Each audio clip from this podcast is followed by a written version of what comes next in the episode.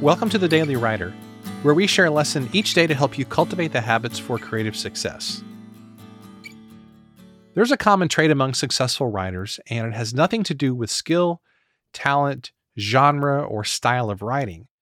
Instead, it has everything to do with taking responsibility for your own life choices. You see, most people are passive observers to their own lives. They accept the choices that life hands to them. They assume that what they see other people doing is what they should also be doing. They go along with the crowd, they never rock the boat, and they never achieve their dreams. On the other hand, successful writers know that life is not a multiple choice test. If they don't like the options in front of them, they just create new ones. But how do we do this? Well, we do this by taking advantage of all the amazing opportunities that we have today as writers.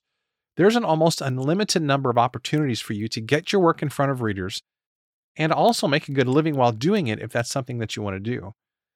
Let's face it, it's hard to strike out on your own pathway while everybody else around you is conforming to social norms, while everybody else is doing what other people expect, while everybody else is not writing books or putting the work in to build their own business. Well, of course, it's a huge challenge. Nobody said this was going to be easy. But if you're going to make something happen with your writing, this is not the time to be passive. This is not the time to limit your options. The world is a giant buffet of opportunity. Will you take advantage of it? Thanks so much for listening to today's episode. I want to take a moment to let you know about our daily writer membership community.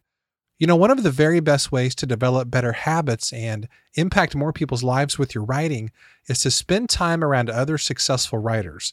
So if you're tired of feeling isolated and chasing success on your own, then I know you're going to love the Daily Writer community. For years, I searched for the kind of writing community that I would want to join, but I could never find what I wanted, so I created my own.